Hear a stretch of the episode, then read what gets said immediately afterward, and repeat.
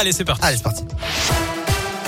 Et à la une, c'est un véritable drame qui s'est déroulé à Saint-Laurent de la Salanque, dans les Pyrénées-Orientales. Les mots de Gérald Darmanin, le ministre de l'Intérieur. Il s'est rendu tout à l'heure dans cette petite commune où au moins sept personnes sont mortes, dont deux enfants. Une trentaine d'autres ont été blessés.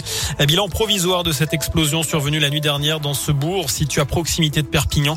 Le procureur de la République évoque la présence de bouteilles de gaz dans un commerce situé au rez-de-chaussée d'un des bâtiments. Cela a provoqué un incendie dans plusieurs petits immeubles de deux étages.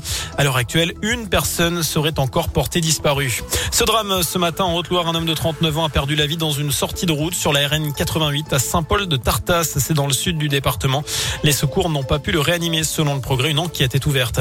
Le meeting d'un candidat à la présidentielle à Clermont, Yannick Jadot, se rendra dans la capitale auvergnate euh, le vendredi 25 février. Euh, candidat écologiste qui prendra la parole à 18h sur la place de la Victoire. D'après la montagne, il ne devrait pas effectuer de visite particulière avant ce rendez-vous politique. Dans le reste de l'actu, l'audience a repris aux assises de l'Isère, dernière semaine du procès de Nordal Lelandais pour l'enlèvement et la mort de la petite Maëlys à l'été 2017. Aujourd'hui, place au témoignage et au rapport des experts psychologues qui ont rencontré l'accusé en prison.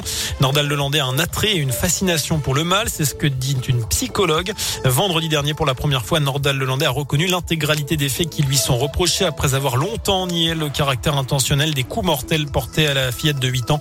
Deux personnes sont toujours, sachez-le, également euh, portées voilà, disparu. Justice euh, également avec l'ouverture ce matin du procès dans l'attentat à l'église de Saint-Étienne du Rouvray, c'était en 2016. Le père Jacques Hamel avait été assassiné, les deux assaillants avaient été tués par la police, mais quatre hommes sont jugés pour association de malfaiteurs terroristes. Ils encourent 30 ans de réclusion criminelle alors que l'instigateur présumé Rachid Kassim, originaire de la Loire, sera jugé en son absence. À Paris, un homme armé est menacé, euh, a menacé des policiers dans l'enceinte de la gare du Nord. Euh, ça s'est passé vers 7 heures. Il venait vers eux avec un couteau de 30 cm de long. Les policiers ont tiré avec leur arme de service. L'homme est décédé. 20 maisons de retraite vont être contrôlées dans notre région. C'est à la suite de l'affaire Orpea. Ils ont été euh, ciblés sur la base d'un faisceau d'indices relatifs à la situation de l'établissement et notamment les signalements d'événements indésirables graves de professionnels ou bien de réclamations d'usagers. Voilà ce qu'annonce l'agence régionale de santé.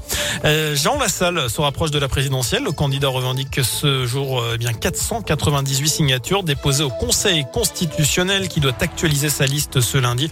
On rappelle qu'il faut 500 parrainages pour que sa candidature soit validée. Enfin, les Jeux de Pékin avec la nouvelle médaille d'or pour la France.